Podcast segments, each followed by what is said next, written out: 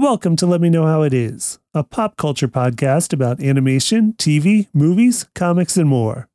While we're getting our new episodes prepared, here's an episode back around for another listen. This week we've got our spotlight on Scott Pilgrim vs. the World that we did to celebrate the 10th anniversary of the film. It's a movie we love, with a soundtrack we love, based on a graphic novel series that is loved by the ones of us here who have read it. There's also a video game, which is very fun and fortunately actually got a re release after the recording of this episode where we had lamented its unavailability at the time. So enjoy, and as always, thanks for listening.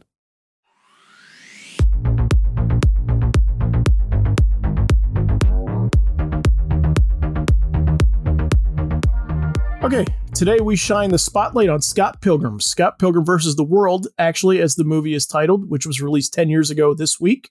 I'm Zach Slater. I'm Frank Melman. I'm Tommy Smithereens. I'm Clifton.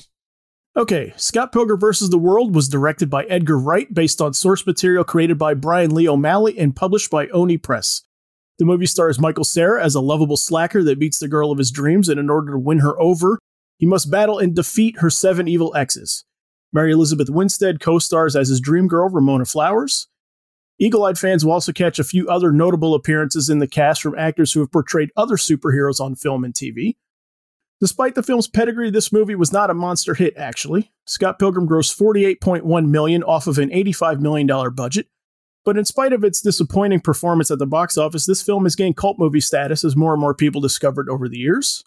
So let's get into it. Scott Pilgrim versus the World.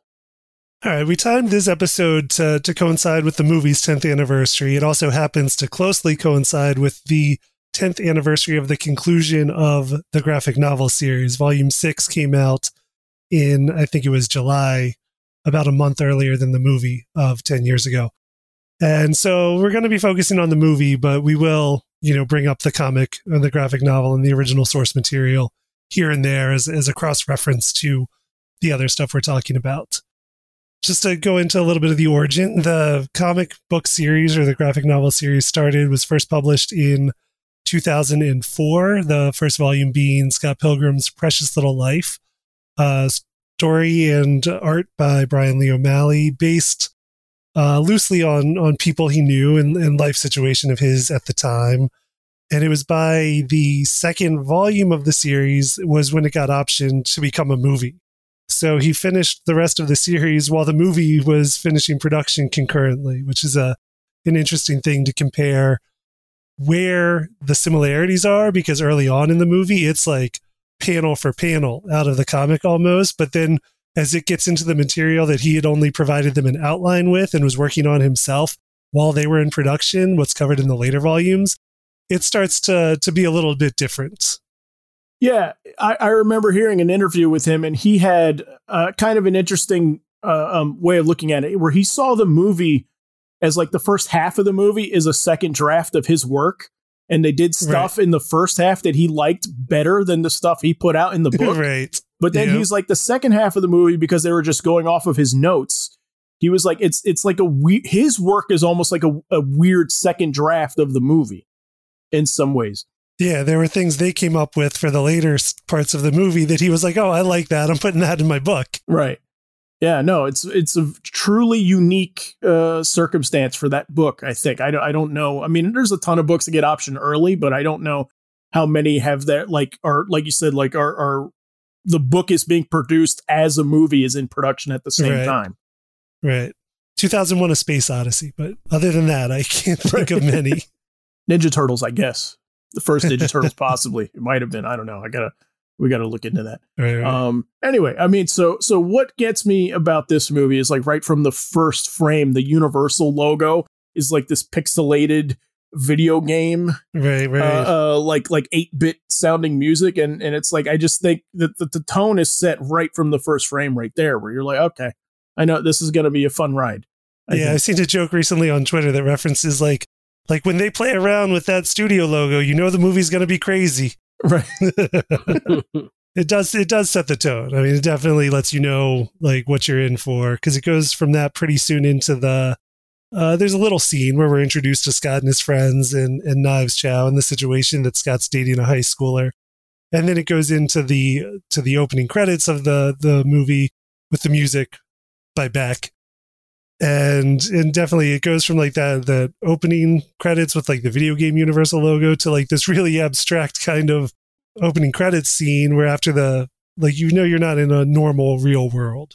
Right. Yeah, I mean it's it's the one thing I neglected to kind of point out as we were doing the intros and everything like that. Like this movie does have a very heavy uh video game influence to it, which I think is very, very cool and and it's something I appreciate of the movie, but it's not it's not what what I remember this movie for. Right. Weirdly as it as it sounds. Uh this movie's got a ton of heart, I think. And and and I just love that this this movie the, the, the entire idea appears to be motivated by that point in your 20s when you're starting a new relationship and you're kind of comparing yourself to the exes that this this new person that you're dating has had, right? right. You're sort of like, am I cooler than this person? Am I not cooler than this person? Right? You know what I mean? Like, like you know, I have similar qualities to that guy. Does that mean this relationship is doomed to fail? Right? You know what I mean? Right, right. Like I, I think I just think the whole movie is that that dynamic is is the whole movie to me. Yeah, and I've read some notes where he, he discussed the the autobiographical aspects of his life was that he had moved back to Toronto at that point in his early 20s and was dating an American girl and that he just became came, or became kind of fixated on just the idea of her past relationships as he was forming this new relationship with her. So he's definitely said that that was a draw. The video games are like half of the reference material that he drew into this. Games he talks about growing up on like old classic Nintendo stuff uh, particularly River City Ransom, which comes up, uh, which is referenced uh, several times throughout the graphic novel series. And then the Scott Pilgrim video game that they put out around the time of the movie itself was heavily inspired by River City Ransom. And then the other half of his influence is uh, Japanese manga and anime. And I've seen him, I believe it was on Twitter, specifically reference a manga series that was turned into an anime series called Nana, which is about a couple of girls in their early 20s moving to Tokyo. And uh, one of them is in a band. And basically it's it's kind of about like these young adults starting out in this music scene in Tokyo. It's very soap opera-ish gets into like their love lives just their friendship relationship as they grow and change throughout you know adapting to the city. So those were his big influences and not as excellent so I recommend that one too. I've seen all of the anime series so far it's got great music too. Just like Scott Pilgrim movie, it's got great music. Yeah, my sons keep recommending that to me with a bunch of other sad ones. yeah. I was about to say, but the video game aspect of it is what drew me in because you get the Zelda um, lullaby in the intro as well before they even start talking. Where they the drop into it into when um, Child meets the band members and things before right. the um, the big um, opening scene where they perform their first song for the uh, thing. But there's it's literally littered with nothing but video game references. You yeah, have, we get the fairy fountain music later on. You get the yeah, exactly the fairy fountain music. You get the Final Fantasy um, music in it as well.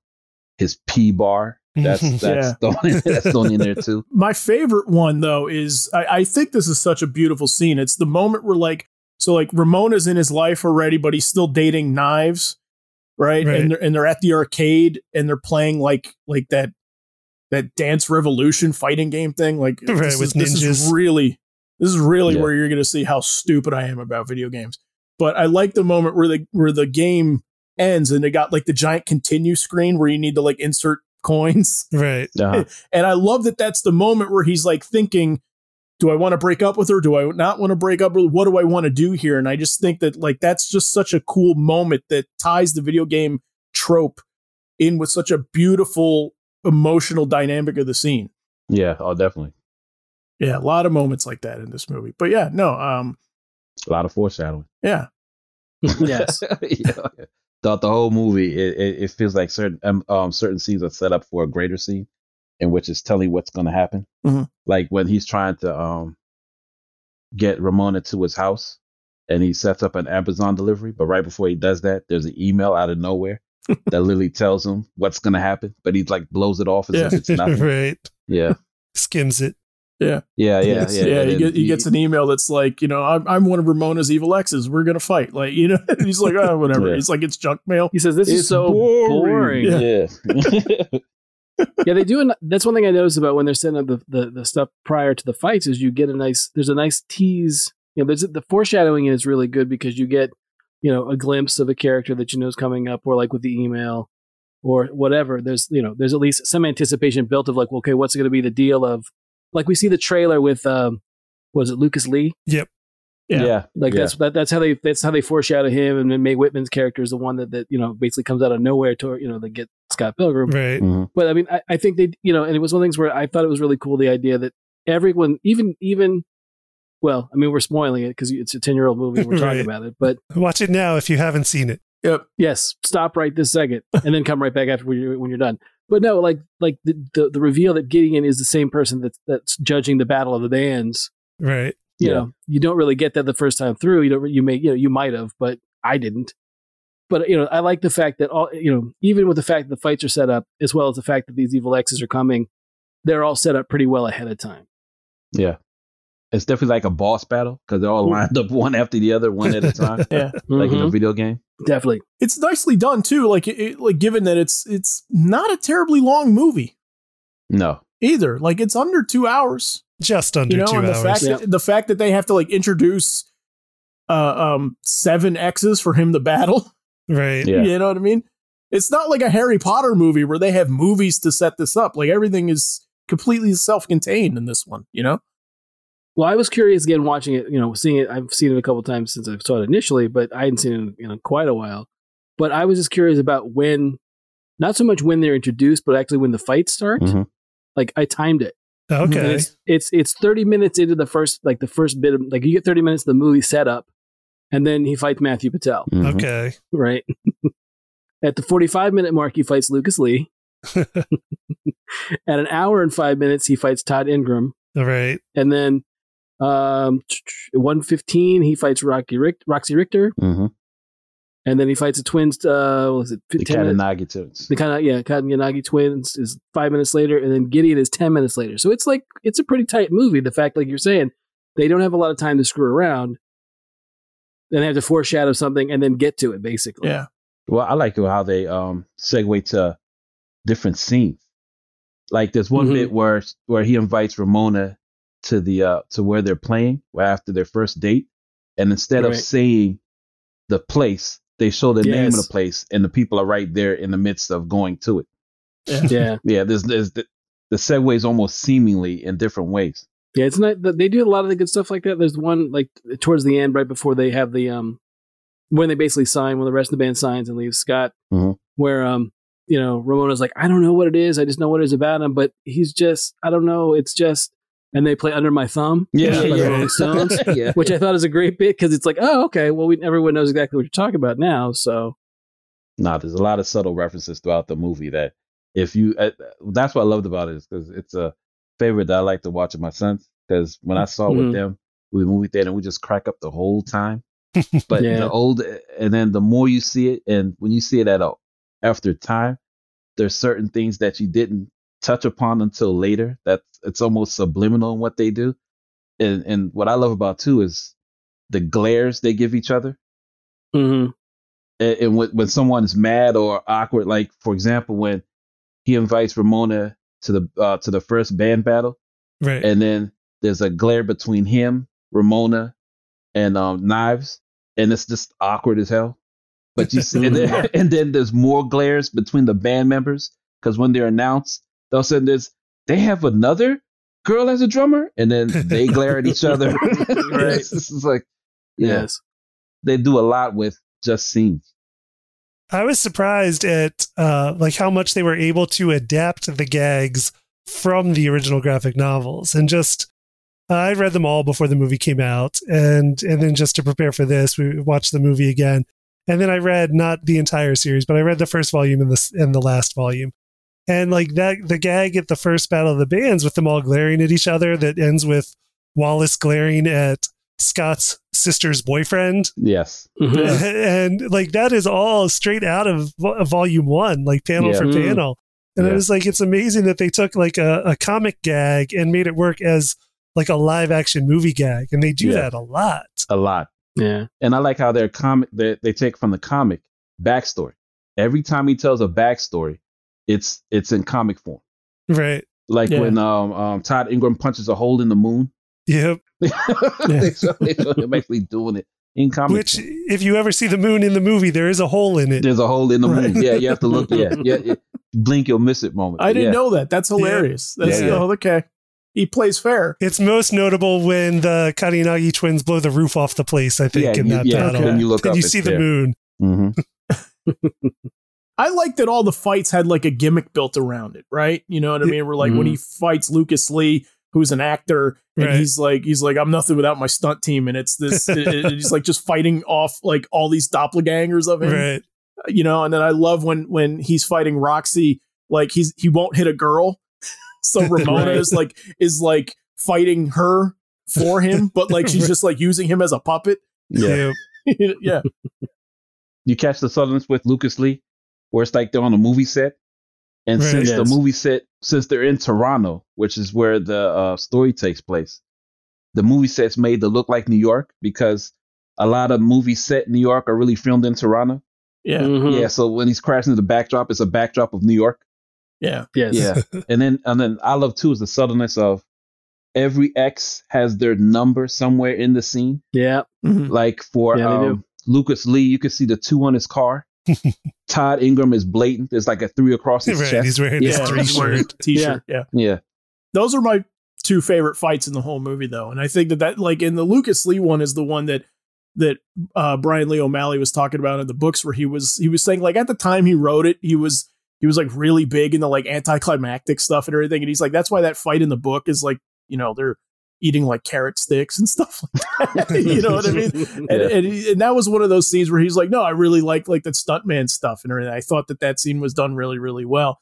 Um, and so that was like my favorite. But I still crack up thinking about the Todd Ingram stuff and the reveal where like like the source of all of his powers is that he's vegan. yeah. They're just better than everyone he's else. better. You know? Yes. Yeah, it's a good bit. Yeah, And the Yes. cameos for the uh, vegan police, Thomas Jane and, Yeah. and uh, Clifton Collins Jr. is the other actor. Yeah. Good stuff. yep. So we get a Punisher checked off in this movie too. Yep. Like I said, Oh, yeah. there's a lot there's a lot of superhero Oh, yeah. actors in this movie. Yeah. yeah, we get we get we get the Huntress. Huntress, Yes. get- Yep. We get Captain Marvel. Captain Yes. Marvel, who we haven't brought up yet, but we do get her. Yes, We will get her. we get Superman Yep, Yep. running around. Yeah. as well as the Atom. Yeah. And Kingdom Come Superman in the Crisis crossover. Well, I'm missing who else? I'm Captain, Captain America. America. Oh yeah, of course. Yes. Is that it? Is that it? Uh, well, it, Aubrey Plaza is also in Legion. Yes. Yeah, Yes. Oh, that's right. Yes, Yeah. you're right. You're correct. It's crazy. yeah. I feel like there's more. I feel like we're missing Oh, some. no, yeah. and Fuller from Home Alone. you know, who's who's related to Kevin McAllister, who might as well be a superhero. Right. But anyway, Yeah. Yeah, no, I think uh yeah, this this movie's cast looking back at it is so unbelievable. And this was this was like Michael Cera like at the height of his of his celebrity, I think, right? Right. Yeah. Like Yes. this is when he was everywhere. Yep. Yeah. Superbad. Arrested Development. Mhm. Yeah. He was the lead. Yeah. Definitely everywhere. Yeah.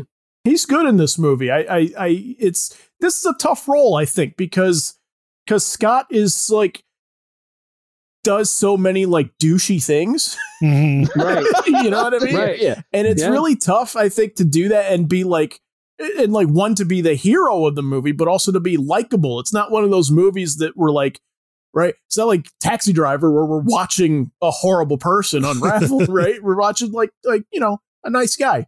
Uh, Well, yeah, Right. Like, we're I- supposed to relate to this guy. Yeah, that's the thing. But if you look at it again, he's a Yes. he's he's he's terrible from from the start.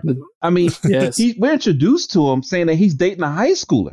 Right. And that is Yeah. like that is the the point. I mean Yeah. it gets taken it's presented in a in a kind of quirky way, like, oh, like look at this this fun idiosyncratic thing. But like Mhm. like the Uh-huh. whole point of it is that he's not grown up and he needs to grow up. yes, Sure. And that is the entire theme of the book is is him growing up or and the movie is And him the movie. growing up. yeah, because I mean I've always taken it as basically we're alluded to his past relationship with Envy Adams.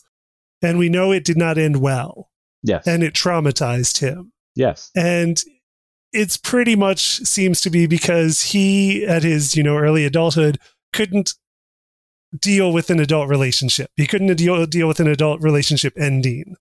And so he decides to seek out something simpler, something innocent, which is why he's just happy to be handing, holding hands with a 17 year old girl who tells him about yearbook club and stuff. Yep. because it's mm-hmm. like it's like a safety he retreats to and that he can't deal with being an adult in adult relationships. And then that does carry into the theme of meeting ramona who's got all of this baggage. Yeah. and and that that's just what adult relationships are. So he has to learn how to deal with all of the baggage that comes with being in an adult relationship including his own baggage that he won't admit to Oh no, you're 100 percent correct with the analysis of it. But I like how the movie points it out because there's a scene right when he meets Ramona that Aubrey Plaza's character lays it all out there. She names every girl that he that he dates, Right. including the band member. Who yeah is- kim Yeah, who is Yeah. still traumatized by the relationship and calls him uh, something something jerky jerk because everyone right, right. everybody knows that he's that individual. Yeah, and she's got a great line in that scene where where she's like asking if he's over, you know, envy, and Yes. and his friend Stephen Stills is like, oh, he's he's fine, he's he's out of mourning, he's dating a high schooler now, Yeah, yeah. and she's But just that like, is- that is the Is morning. yeah. yeah.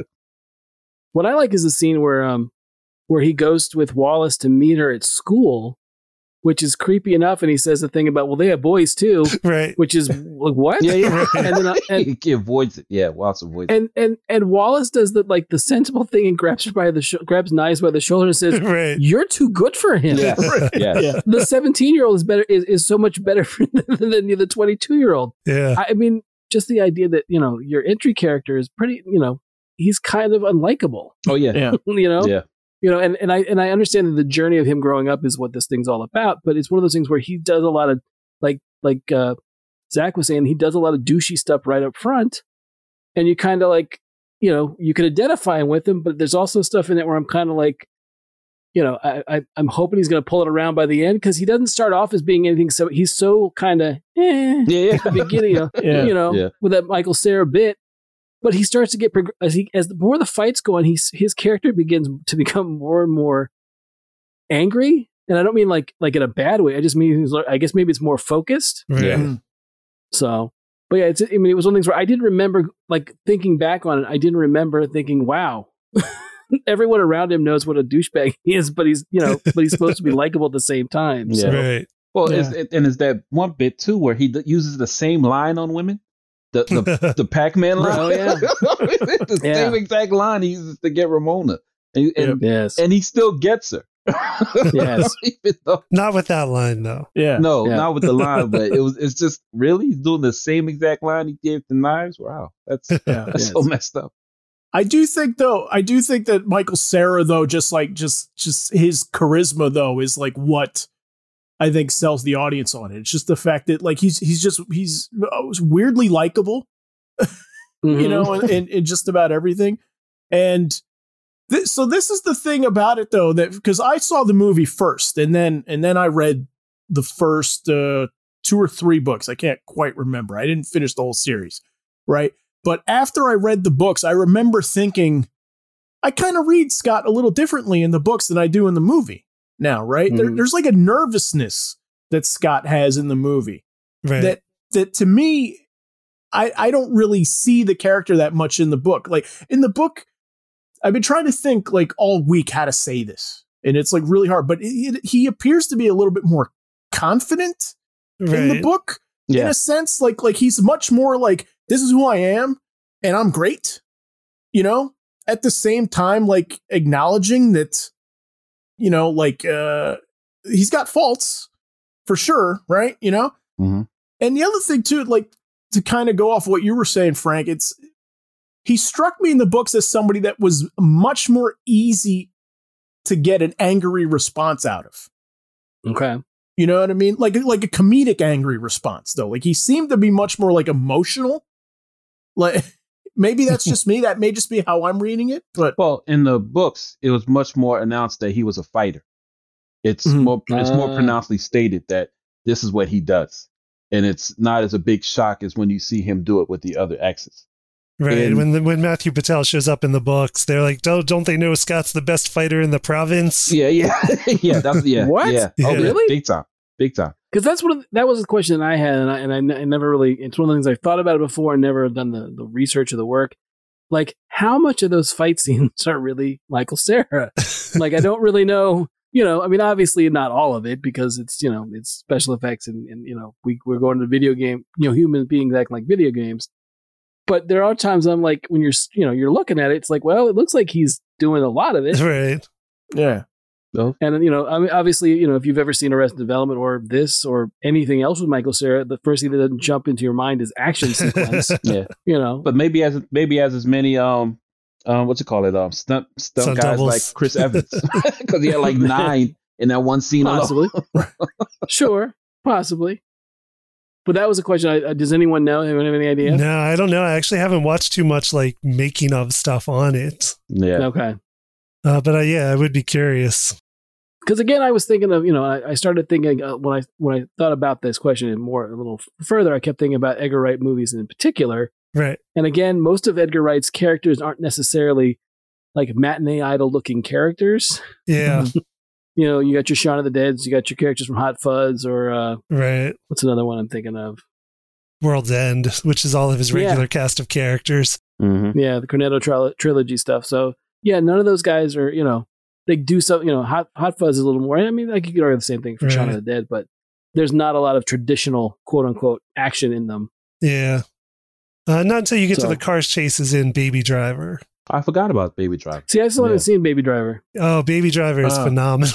Yeah, I Baby mean, That's what And I've heard. It's it's a good like carryover from Scott Pilgrim and that they're both like very non-traditional musicals. I would say. Okay, Where Scott Okay. Pilgrim, you know, you get the music numbers through the band and like music permeates it. In in Baby Driver, music also permeates it, but like the car chases kind of become the dance numbers. Yeah, Oh, when he okay. plays Yeah. the songs. Is a yeah. way I would describe it. But I do recommend Baby Driver. Uh, Yeah, a that's lot. yeah, that's Gotcha. yeah, that's a that's a movie that again passed under the radar. yeah. hmm I think I don't think the trailer suits the movie. Yeah, I can see like a, a, a natural progression from Scott Pilgrim to that. okay, very good. But yeah, I mean, I, I'm just curious, like, had they played it a little bit closer to at least how I read the books, which again, I don't know. I mean, that could just be me, but like, he, he seems scrappier, you know, like, and I wonder if, if that would have not made the movie work quite as well, right? If they, if they uh, went a little bit more into that. Does that make sense? Right. I mean, I remember when when I was reading the books before the movie came out. Like Michael Cera is not who I pictured Mm, Same here. as Scott Pilgrim. Um, but then in the movie, I was like, okay, I'm like, I can go with this. And then when I went back now to read the the volume one, I can be like, okay, no, like I can see that there now. I can see that that hesitancy in this character. I can see like the the underlying neuroses, sort Mhm. of, that he puts a, a confident face on. But I can read it more now, like Michael Cera, than I could before. Okay. Yeah, and plus it plays into what you said, Zach, as how he's so disarming that you don't Mhm. think he'd be that he'd be a douchebag, but he is Right. a douchebag. It's it's like if you don't look at him and listen to what the whole town is saying about him, like no, this is a douchebag. He just he just hasn't realized it yet, or no one's called him out on it yet because he keeps moving from X to next in like a heartbeat. Yeah. Well, I mean, and there's eh, like in the universe of the movie, there's something about him. There's Right. something likable about him. Like he gets dates. He gets no, dates pretty like But it's you know what I mean. And, and and the thing with Kim, the the Alison Pill character, it's like you know she clearly has hostility towards him, but at the same time is willing to be around him every day. right. You know what Sure. I mean? Yeah, but I mean, she's in the Like- band. I mean, they they go back during high school, so it's not like it's um anger. It's nothing about that whole situation of the movie feels overly angry. Even when like Lucas Lee's character, Chris Evans' character, is punch him in the face, he has he has gleeful banter between the two of them, you know, which is like, do you hate I him like or do kid. you like yeah, him? that's what he says. yeah. I like this kid. yeah, he seems nice. yeah, but you, you can't win against the A-lister. Come on, Yeah. you know. Yeah. so nothing about it. I mean, he, it's just at one point when you watch the movie again, it's like a battle of who's the worst. Because even mm-hmm. I mean, we talk about Scott, but then we look at Ramona, who is no different than Scott.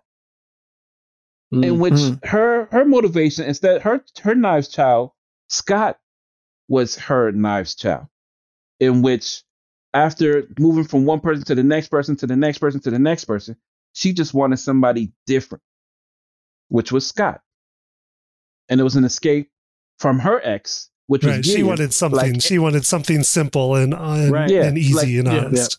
and Gideon was her envy. Mm. If you look at it i- again, like I've seen that movie so many times. it- the scenes alone just is I, I can watch certain scenes like the reveal of Envy Adams and um, Okay. her boyfriend to um, Scott and Ramona. I love that. No, that's Yeah. inter- that's interesting. though. no, it it it it it hadn't occurred to me that yeah, I guess you're right. Like like he he is her knives. yes, yes. Yeah. Okay. Interesting. and it's it's an interesting move as to see it's like who's worse, and you can see him become. I mean, even at one point they have the discussion in the in, in the bar about him Yeah. being just another terrible ex, which he does Right. become. Mhm. because uh, when he goes to fight Gideon, he's not better at that point. That's why he loses. Right.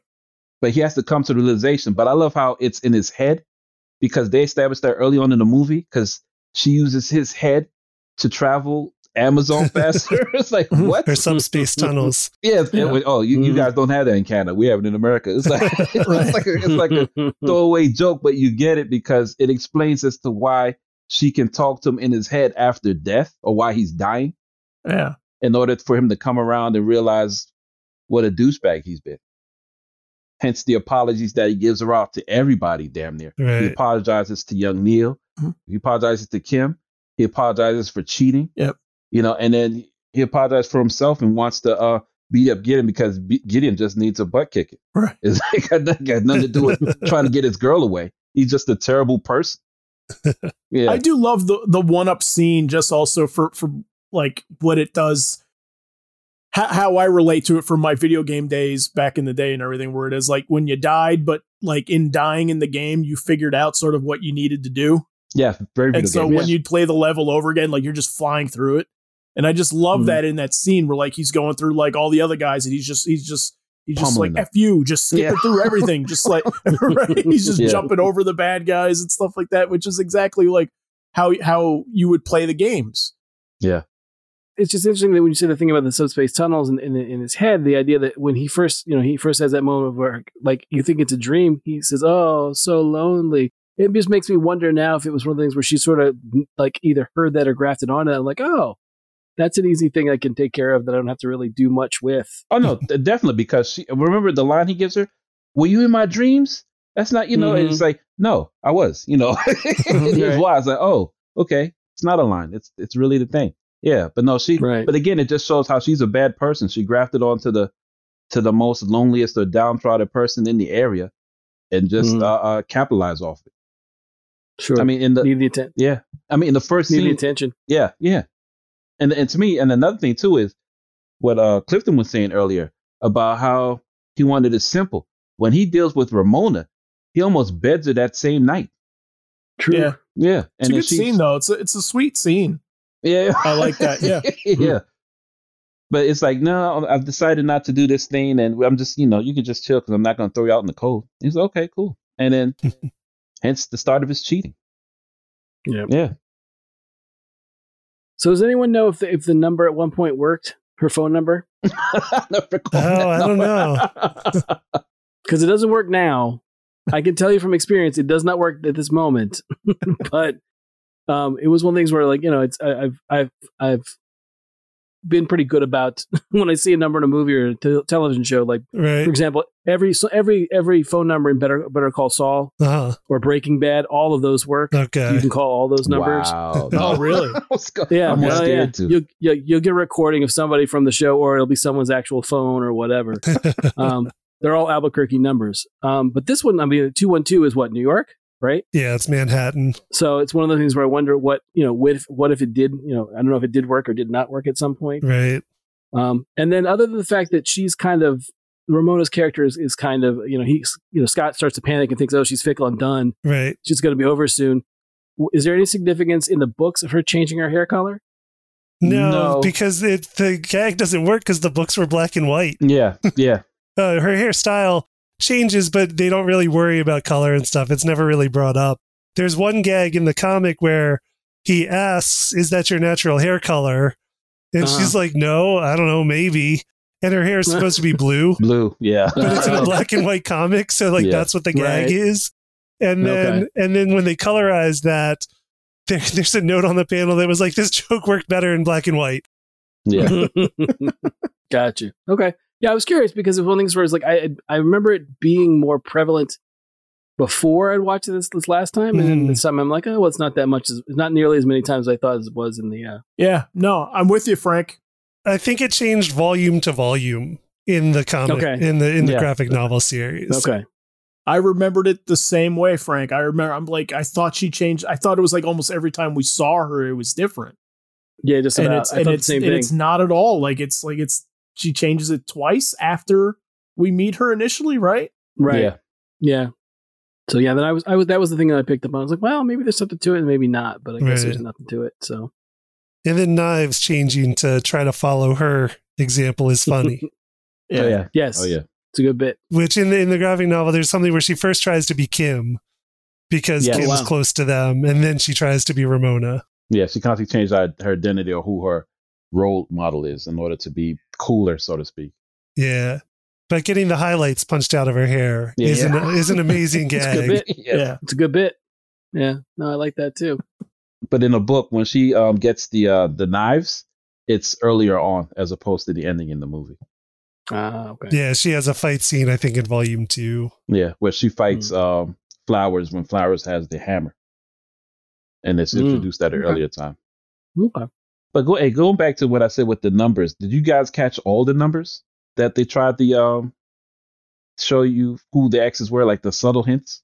I mean, I noticed some of the the use of the X, like actual X's. Like, there's one point where they're walking down a street Yes. that has like five railroad crossing X's above it, and it's after he had already fought two of the X's. Yeah. Mhm. Like, I did catch a few things like that, but I know there's more I missed. Yeah, like if you look on the on um Patel's character, he has one chevron on his left shoulder. Uh, That's to symbolize the X. The two little X's on the trailer for uh what you call it? Lucas Lee. right. It's on his trailer and he has a small tattoo of it on his neck if you look. okay. And then if you look on his belt, he has two X's as well, which is crazy. And then uh, the, the another thing was the um, I'm trying to think. Um Gideon is supposed to be call him G Man. yeah. It's the Mhm. seventh uh letter in the alphabet. I mean, yeah. Uh, it's like it gets after that starts getting subliminal as far as how they do the the X's and things of that nature. But those was the ones I can clearly remember as far as without looking into it or having anything um described.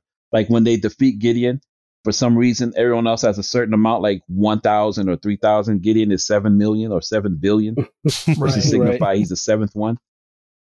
he's the top boss. Yeah, yeah, yeah, Yes. yeah. He's the and then one thing that too one thing after looking at it multiple times, Matt Patel was the only one he didn't need help beating. Mm. Everybody else he needed help.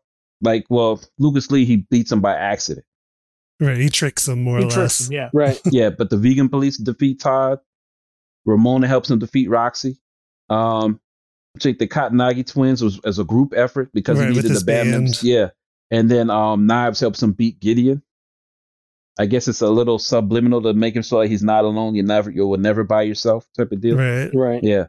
Again, that that movie has a lot of subplot than just a dude yeah, trying clearly. to get a girl. No, I missed a ton of this stuff. Like you, Tommy, you've clearly watched the crap out of this. Movie. Oh, I love, I love that. I, there's certain scenes I can recite. Jeez, it's just, it's, to me, it was, it was the best video game movie without saying it's a video game movie.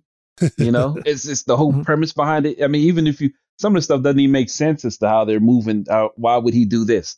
Why would her ex get a group of her exes together to beat up the new guy only to be with him? It, it makes no sense. Right. and they all die as a result of Well, but it, but it's? Gideon who did that though, right? I mean that that's the that's the part I like too, where he's just like, sorry about this whole thing. I was in kind of a bad place after the breakup, and I, you know, I put this whole thing together. yeah, yeah, yeah, yeah, know? yeah. And it Which took I mean, in a weird way, that's that's relatable too. We're like, you know, he's he's in mourning for the breakup, you know, and and you know he's not taking it the best way. So you know he, he's funneling his anger into into you know rather than getting over it, moving on. yeah. Right. Was the was the lines that are funny? It's like we got together to control the love life of Ramona Flowers. I mean, like what? it's a game. What? But no, right. I, I yeah. There's, there's so much of that that's just over the top funny that I don't think we'll ever get a movie like this in, in, in this form from that source material. Like hell, even it's weird too what the subliminals that um um Edgar Wright does. Like when Scott's at the party where it says Plumtree, hmm it's the name of an all girl band Right. that had a song called Scott Pilgrim. Right. that That inspired inspired- the whole character. Yeah, yeah. Right. Wow. Yeah, I didn't. I didn't bring that stuff up before, but yeah, there's a band called Plumtree that was high school. Like they formed in junior high. They operated from like 1993 to 2000. hmm Put out three or four albums with like four EPs. Uh, one of their songs was called Scott Pilgrim. They were from Nova Scotia, and they were like a kind of like indie rock, like light punk, surf rock band and he was a big fan of theirs. And because they were around the same age as him, and, and one of their songs was called Scott Pilgrim, which was the song I know. It's on the soundtrack. And it's just about like a guy they have a crush on. and and that's like all the song is about. It's just like the, how much they like this guy named Scott Pilgrim. So he just kind of like imagined like who this Scott Pilgrim was. Yeah. And this is what he came up with. Huh. Very cool. You hear a glimpse of the song of the actual Scott Pilgrim song uh, when I think he's first going to his and Wallace's place, In place, yeah. That's where you hear and the song. and then you do hear some other music by Plumtree on the soundtrack. Yeah, I do think it's interesting also along the fact about him having to grow up is the idea that he, you want to see the place I grew up. right, yeah. it's across the And it's- street. It's it's across the Yeah, street. they just turn around and there it is. yeah, it's almost it's it's almost like, especially the fact that he doesn't have his own bed. It's almost like he's having an extended sleepover Yeah. right. with Wallace, where he won't like. There's, there's not even like there's nothing there for him to even be to really claim that it's his. When they show the diagram of all the panels of like what's his and what's Wallace's, it's like no, then it's Yeah. not really your place, man. You're just you're just crashing, Right, really. yeah. So I like how they make fun. Yeah, they make fun of that all the movie when he's with Wallace. Like the fact that I, I like the fact of how he wakes up from having a nightmare to tell the guys he's sleeping with. Like everyone's gay but him in the bed, and he tells them he's like, "You just sleep with her." And one of the guys like, "What are you gay?" Yeah, right. it's, like, it's, just, Yes. it's just so weird. Or when he's trying to set up a date with Ramona, and he wants uh uh Wallace to leave, so you might gay up the place. And then, Yes. then when he saw self conscious, uh, uh, Wallace goes back to the line and says, "And I'm the gay one," you know. yeah, I might and I might get yeah, it. yeah, I might gay it up. Yeah, it- is uh the jokes in that. It's it's you want it to be a kids show, kids movie, but it's definitely not a kids movie, you know. But you can watch it with kids because there's no way they'll get half the jokes that they make fun of. like I'm not bi curious, I'm bi furious, you know. Right. Mhm. From Mae Whitman, classic line. Yeah, yes. Yeah, a lot of good performances in this movie. Yeah, Wallace is a great character, and Mhm. and Kieran Culkin's performance is phenomenal. yes, Yeah. Like he he plays it so well because a lot of the lines are in the comic, but like he delivers them perfectly. perfectly. Mm. Yeah. Anna Kendrick too. Not not a big Yeah. role, but I mean she she crushes it in every Yeah. scene. Yeah, she's, she's in. great. Yeah. she's phenomenal too. But again, speaking of speaking of Cr- of Crush It, we didn't really talk that much about about Envy Adams. Right. Oh yeah, big time. And she is she is really good. Like I love her deliveries in this. Yeah, absolutely. She's another one that just you know it could come off easily being you know in, in a movie that is very you know not really re- grounded so much in reality, but dealing with bigger themes. She d- she could come off as typical, just like a you know kind of like a scene stealing or a scene chewing villain, and she doesn't really come off that way. Yeah. Like she commands as much presence as she needs to. Oh Yeah. yeah. Yeah, Well, I- exactly. I like how every time Scott brings her up, you see her picture. Right. Mm. Like when he's talking about her, and then you see in the background behind him pictures they took like at a photo booth. and when she leaves him, and then when he's discussing in the music store, when he bring up her band, you see the the standee of her. Yeah. band. it's so funny. And then before she appears, there's a poster of her on the wall behind where she appears. Yeah, Right. yeah. Yeah. And then when she's standing there, it's like, wait a minute, it's moving. It's like, no, that's her. She's standing right there. Yeah. Oh my gosh, the scenes, man. But yeah, I like I didn't know um, much about Brie Larson at the time. I think she had been on. Uh, was it United States of Tara? Was she the daughter? Yeah, she was the. I think yeah, that she was, the her big teenage girl. thing. Mhm. Um, but yeah, just like the, just the the lines where it's just kind of like a 1940s vibe. Like, it Yeah, just it somehow works. Yeah. Yeah. It's a little bit femme fatale 40 style. Yeah, Yeah, she's she's the one in this movie that I had no idea who she was until years after. And Okay. I was like, oh, that's Brie Larson. Oh wow, like you know, Yeah, I think her Yeah. breakout movie was what, The Room or Room? yeah. I mean, that was her Oscar winner. yeah. Yeah. I uh, Twenty One Jump Street was where I first like like took notice of Okay. her. You know what I mean? That was where that was where like I knew her name. I would say, you know, Yeah. Mm, Right. Well, I vaguely remember her in Community. She played this one chick named Rachel. okay. Yeah. Yeah. Yeah, I remember when the movie was in production and like I was following the news because like I was a fan of the books, so I want to see. And Edgar Wright at the time was like big on social media. I mean, he still is, but I just remember all throughout the production, like he put up so much stuff when they were on set filming this movie.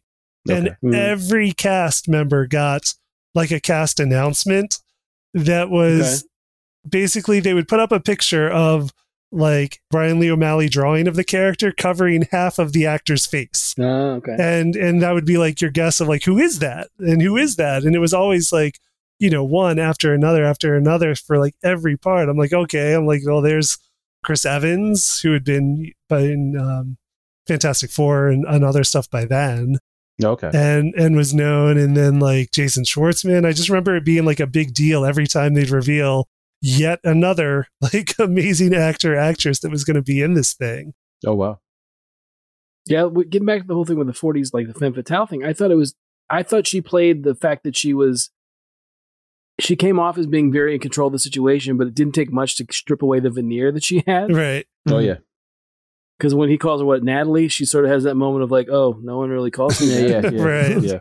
that's a name I haven't heard in a long time No time. Yeah. yeah, right, exactly. Well, he even mentions yeah. in the beginning, it's like I used to call her Nat, but when she stopped taking that name is when she left me. You know, it's it's Yeah. just it's again another example of how their breakup was and how they lost their connection and whatever. But I just like how the interconnect between him and Ramona is just the same. it's the same person dealing with different things. yes. I love Ramona in this though. I would easily see a pre. I would easily read like a prequel comic that's about her, even though we kind of get her story anyway. But yeah, no, I mean she w- she was my favorite character re rewatching this Mhm. for some reason. I don't know why. I mean, I just like I, I was interested in in the dynamic where, right, she wants something simple, but there's something also about Scott that she kind of that she's. I, I do find it legit that she's actually kind of like getting into him along the way, right? And Mhm. and there's there's a beautiful scene. I think I it's after the the Todd fight. I believe. I think it's after the third one where they're like everybody's like after the gig and they're about to go someplace else or whatever, and they're just like in a, in in a restaurant getting like pizza. yeah And he's, like, pizza holding- pizza Yeah, he's like holding the Coke Zero head like can like against his head and everything, and he just looks miserable, right? And there's a moment like where she's looking at him, and it's just sort of she's like, "We don't have to go to this," like you know, you know, which which I think every every couple's like had that conversation. Also, like Mhm. we don't have to do this. He's like, "No, no, no, we'll we'll do We'll it." But do I it. just yeah, think yeah. I just think that it's cool that like that she's seeing what this guy's like willing to do for her right. and what he's going through and and and I just but that scene made me like her more. yeah You know? Oh wow. Okay. No, she's definitely a dynamic character throughout the house. she's cool, calm, and collected. But the more the more she gets into it, the more she breaks down. I, li- Yeah. I, I like that one. Lone, I like the scene where she breaks down her relationship with Gideon, in which she describes that she was never more lonely than with anybody than with Gideon. Than she was even Right. by herself. Mhm. You know. yeah Mhm. Yep. And then she acted by her acting out and doing this, she got more attention than she ever did when she was actually with him. Yeah, Right, exactly. he didn't care until she left. Yeah, Mhm. Yeah. exactly. Which which which is the lure for for her to come back.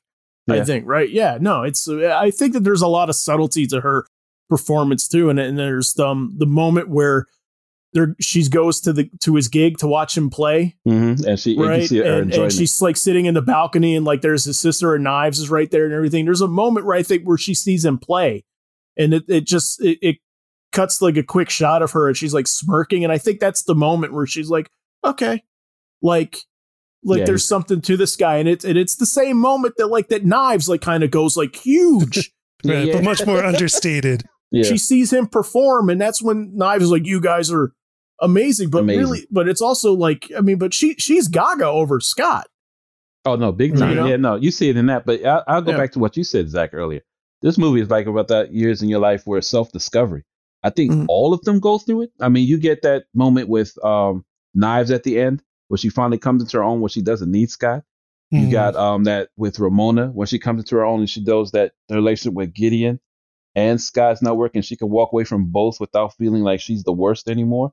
You even get the um situation with um Sex Bob-Omb, which uh, uh, ultimately they get the big contract deal. And when remember when Scott goes into them, they're like corporate and like which they have to wear their own uh, their, Yeah. whatever they say they have to wear, and this is what you're fighting for. And at the end, they don't like that either. It's I bet yeah, it's watching it and see the individuals. It's a lot about self discovery in which you think you want this, but it's not really what you want. You know, that's what I get from it. Yeah, I think Kim too. I think I think Kim by the end of it, like like I don't want to say forgives him, but I think I think she's she sees that he's realizing some potential finally, Yes. right? And even though it's not like geared towards her, where I mean, clearly like that's still like like you know a wound for her. hmm you know but she's able she's able to sort of like to you know to back him up Yeah. You, even- you even get that with envy when Yeah. um when um what's his name um dies uh Todd. oh i love that part i still love that part vegan police and they show up with with they don't have guns they just pointing their fingers at him Yeah, just Right. take him out. like in in the in the you know making gun gun signs with their fingers It's Oh. like the spirit gun from Yu Yu Hakusho, which was an old anime. yeah, with the old anime. I like when he punches him to the sky and he drops. He said, it- Yes. and when he comes down, he says, uh, Eventually. Yeah, yeah, Right. yeah. And they have like whole lines while he's busy falling down to the earth and stuff. it's like, would you? What does he say with the with the rain? Oh my God! If if I'm repeating my past and I told you it's from the rain, and she's like, it's not raining, Scott. Right? It's just- but nah, that, that, yeah, I love that movie. I can watch that endlessly, like once a month, easily. yeah no it's a it's a good movie it's a good book good books brian lee o'malley's great you know um it, it's interesting that he's never revisited this i mean he's a writer artist so you know he doesn't he doesn't churn stuff out super quick right? You know what i mean? But it it is it, i've always expected him to sort of like get coaxed into revisiting this world in some capacity you know and there's not been a whole lot there. I mean i guess there's been like like animated shorts or something. Correct me if i'm wrong on that clifton. I think there was something that was released kind of close to the movie. Yeah, it was just like a like a quick small thing. Right And Mm. then there's been a couple like outside of the graphic novels. There were a couple short comics that appeared in other things, like an Oni Free Comic Book Day comic as a as a Scott Pilgrim short. He was involved in the creation of the video game that came out around the time of the movie, but uh, there's a there's a movement to try to get the game released again, but he unfortunately doesn't have any control of that. right But I'm sure would like to see that happen. Well and there was talk also like pretty recently i think about them doing like an anime inspired I by scott heard. pilgrim right Yeah, tommy no, I you- I, hadn't heard thought, I thought that. you brought that up at one point didn't you As an anime idol, I'm not Yeah. quite sure. I would know. I'd love the idea if that was if that came to fruition. Ain't wrong because I still have the original um, PS3 version of the game on there. That thing's amazing. It is It's definitely River City Ransom. Yeah, I'm not hooking that Yeah. up to the internet or nothing. And, and it makes that game even more amazing is you can be a Kim, Scott, and two other people. I just can't come to mind, but each one has their own path. I mean, they play the same levels, but they have their own journey. of self discovery, so to speak. Oh, Ramona's one another place, and I want to say the last one's Knives, just because of their their battle gear and what they do with it. It's it's crazy. Yeah. Yeah. Hmm. But no, I wish. Oh my god, that'd be an amazing idea. Have that as an anime style. Oh yeah. I think there was a board game at one point a few years back that that he did the art and assets for. Yes. Huh. But I do remember at some board game at Barnes and Nobles Yeah. that I should have picked up. like a tabletop game or something. Yeah. Yeah. As far as the books go, though, like are the are the black and white editions still in print anywhere, or is like the color edition sort of like like the version that's out right now? I'm not sure because like now the when they first put the color editions out, they put them out in hardcover, but then they put out paperback versions of Mhm. of the colored editions. So those might have supplanted the black and white paperback versions, which were the original publication. So I'm not sure. And I think digital versions, Comixology is the color version. I, Yeah. I mean, I remember black and white versions like before the movie came out because Right. Clifton, like like you you would point them out to me because I know like you were the one person I knew that was into Scott Pilgrim before the movie. right. Yeah. Um, but yeah, I mean, after the fact, it's just been only the color editions, which I mean, they're great. I love them. Like, I I mean, they're beautiful, Yeah. beautiful books. Nathan Fairbairn is the colorist on that book, and he does Yeah. a phenomenal job. Yeah, they're beautiful looking books. But uh Clifton, you're the only one that read the books, right? Before the movie? Oh, or like completely read them. I know No. uh, Zach saw the fir- read the first two or three, correct? Yeah, Yeah. if you if you haven't read them, Tommy, then yeah, then I'm the only one who's read Oh, no, all no. of them. I read them too because I was going to refer to the ending of the books, which differs from the Okay. movie. That's why. okay. Yeah, I've read them. Okay. I do, I do like the mirror match thing in the movie where it's like, because again, it's another video game trope, right? Mhm. Where where Scorpion's fighting, you know, you know, the the mirror Scorpion Right. who's like slightly shaded darker. Yeah, you yeah. know the, what I mean? the But- color swap. but I I just love Yes. I just love the the gag to it where it's like of course why wouldn't they get along they're the same person like you know they just walk out of Yes. there like all right let's do brunch sometime you know they play they use the Nega-Scott in the In in, the the, final volume of the graphic novel, but it's Oh, yeah. done to a different effect. It's basically represents all the stuff he doesn't want to admit about himself. yes. right And Ah. then he he doesn't really defeat it. He kind of loses to it and then remembers everything. And then Right. like remembers all the horrible stuff he's done. Yeah. no I remember you telling me that like like around the movie uh when you were saying that like it is used more in the book and everything and it does Yeah. scream in the movie a little bit that like it's just a gag that's like too good to pass up so we're gonna put it in but we don't really have time to do much with it Right. so we're just gonna make but I do like the joke I mean it's, yeah, no, it's a it's a funny gag in the movie Yeah. for sure. Yes. Yeah, but the book definitely mines the meaning of it to a, a, a more of a psychological effect. Yeah, Okay. but I yeah, but I thoroughly enjoyed the book. Uh, I liked how they go into depth about his issues and what's discussed, as opposed to how the, the comedic tone of the movie and how that develops and how it's used. Yeah, it is interesting because he wrote the graphic novels over about seven years uh, total, I think, if I remember right. I think they came out every year except for one. There was a there was a gap on one year. I'm going to double check on that. I believe he has carpal tunnel. I believe he has carpal tunnel. So, so I think honestly, I think that's why like like some of his stuff's a little slow to come out too. Okay. Yeah, we had volume one was 2004, volume two was 2005, volume three, 2006, volume four, 2007, then uh, volume five, 2009, and and volume six, uh, 2010, right before the movie's release. And and it is interesting seeing, like when you read them, you see the evolution of him as an artist and as a creator like his his the I mean his art develops over time. Um, he just becomes much more daring in the illustrations he's making, in the drawings he makes, and the choices he makes, and also the the ideas become like more nuanced and more sophisticated as it goes on. I thought so. It is it is really interesting to see it as as an evolution of him in his early young adult life, uh, growing as a creator while he's doing this coming of age story about this character and friends loosely based on on some of his friends. And he and he he wasn't working on anything else at the time either, right? Like he doesn't pop up in I mean, he has other work that's come up, I believe, before Scott Pilgrim. Am I right? I mean, Yeah, he did Lost at Sea was published before Scott Pilgrim. Okay. And then he Hmm. had done um some work with like popped up doing stories for some other indie books, like Yeah. short pieces in. Okay. But yeah, so but he doesn't really have like a ton of other like like his his catalog is actually like relatively small for somebody who's been at it for for as long as, as long as he has and as somebody who who has the name that he has. I mean, his name does carry some cachet Yeah. out there for sure. Yeah, I think Seconds was the the last thing he released after Scott Pilgrim, the graphic novel Seconds. which I enjoyed. I read that too. Yeah, where he where he he was he was writer and artist on that. And, uh, but he's he's writer on Snotgirl, but he doesn't do the art, right? Right. Okay. Snotgirl I have not read, but Seconds I have read. I like Seconds a lot. Yes, a whole was lot, really a good. whole lot actually. Um, yeah, it's great. It's a great book. Um, okay, so with that in mind, though, uh, let's close out by uh, by. Do we each have another like indie comic book that we think would make a really good movie that we want to see made? I have one. Like something that flies under the radar that yeah. audiences would appreciate. Yeah, I have one. It's it's it's glaring. It's why not produce seconds? Well, there you go, yeah. I'm Yeah. I'm I'm so happy you said that. one. Yeah. Oh my gosh.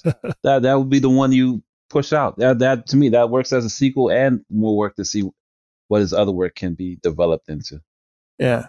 It's a little bit more of a drama. Oh, it's definitely more. I think well, from from what I'm remembering, like it's that it's not as bombastic and and and big, right? You know, Yeah. it's it's a you know it's a little bit more of a, of a uniform tone. yes, Right. very But- self-contained. Yeah, but it's still great. It's I mean, God, it's a big book. I remember and that was another one I think I read in like a day. Yeah. Yeah. You know, yeah, I love seconds. I second that one. No pun intended. Sorry, There you go. Jeez. Jeez. Frank, you got one?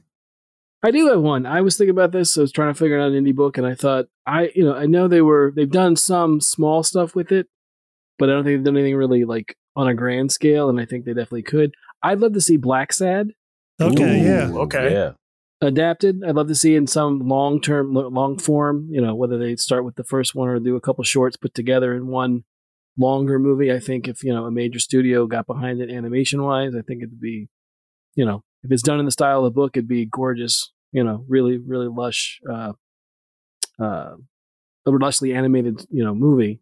If you're unfamiliar with Blacksad, the story of, it's basically noir done with, with animals, the anthropomorphic story. It's really, really good stuff. But that's the one I would like to see. Yeah, it's a Italian book, right? I thought it's French. Uh, Or French. This- I can't remember. It's a No. European import. I do know that. I was gonna say I think I believe it's Spanish. but I'm Spanish, not okay. sure. It's Juan Diaz Canales, uh, Yes. writer, and uh, Juanjo Guarnido. I think. Juan, Guarnido, Juanjo. Guarnido uh, on art. Yeah. And the art is, is beautiful. Like Yeah, it's it's really nice painted, rendered beautifully.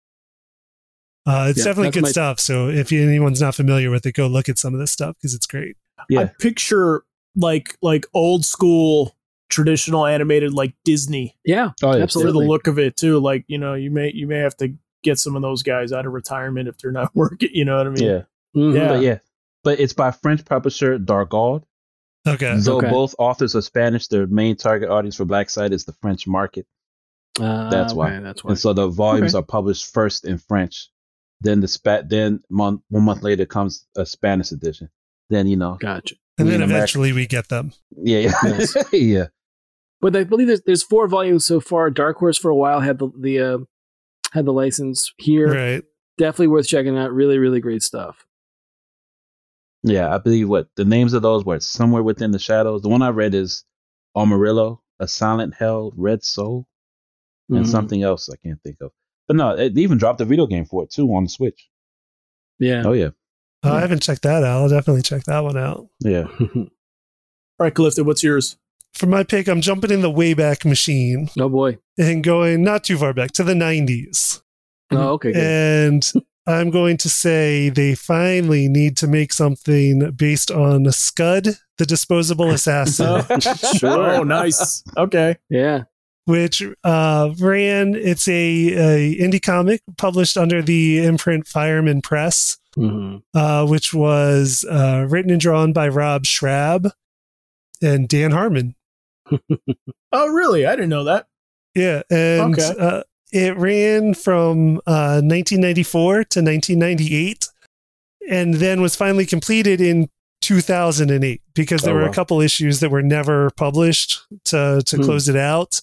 And then they put out a big collection of all of them, the entire run of the series from Image Comics in 2008. And in that included uh, some of the lost issues that Oh, had cool. never run. And it had been uh, option. Well, first of all, I'll describe what it is. The premise of it is that it takes place in a, a future world where you can get a robot assassin out of a vending machine and just assign it somebody to kill. And then once it goes and, and kills its target, then it it self destructs because its job is done. And we follow Scud, which is one of these robots, uh, assassins out of a vending machine, who before he terminates his target, sees his self destruct warning on his back and realizes that if he kills this person, then he will die himself. And so he maims his target and then just keeps him on life support just so he won't die, but Right. then has to take other assassin jobs to pay for the life support to keep his first target alive but incapacitated. It's awesome. And that's the premise of it. Yeah. It's it's a very over the top, like cartoonish book, but like tons of, of fun action scenes. Uh, very funny. It was also published initially originally black and white. It it had like a very MTV liquid television feel to Yeah. it. For, for like that's what that's always that's the that's the parallel I always drew drew to it in my head. Like I, I for some reason I always associated that and like the visual style of like Aeon Flux for some reason, even though they have like Right. nothing to do with each other. Right, Right. It's not as melancholy as Aeon Flux, but it's a little No, more it's a little more spastic. What is though, really? but it was optioned uh, early on when when Rob Schrab and Dan Harmon, I guess, went out to Hollywood. It was optioned, and then just nothing ever happened once the product once it was picked up.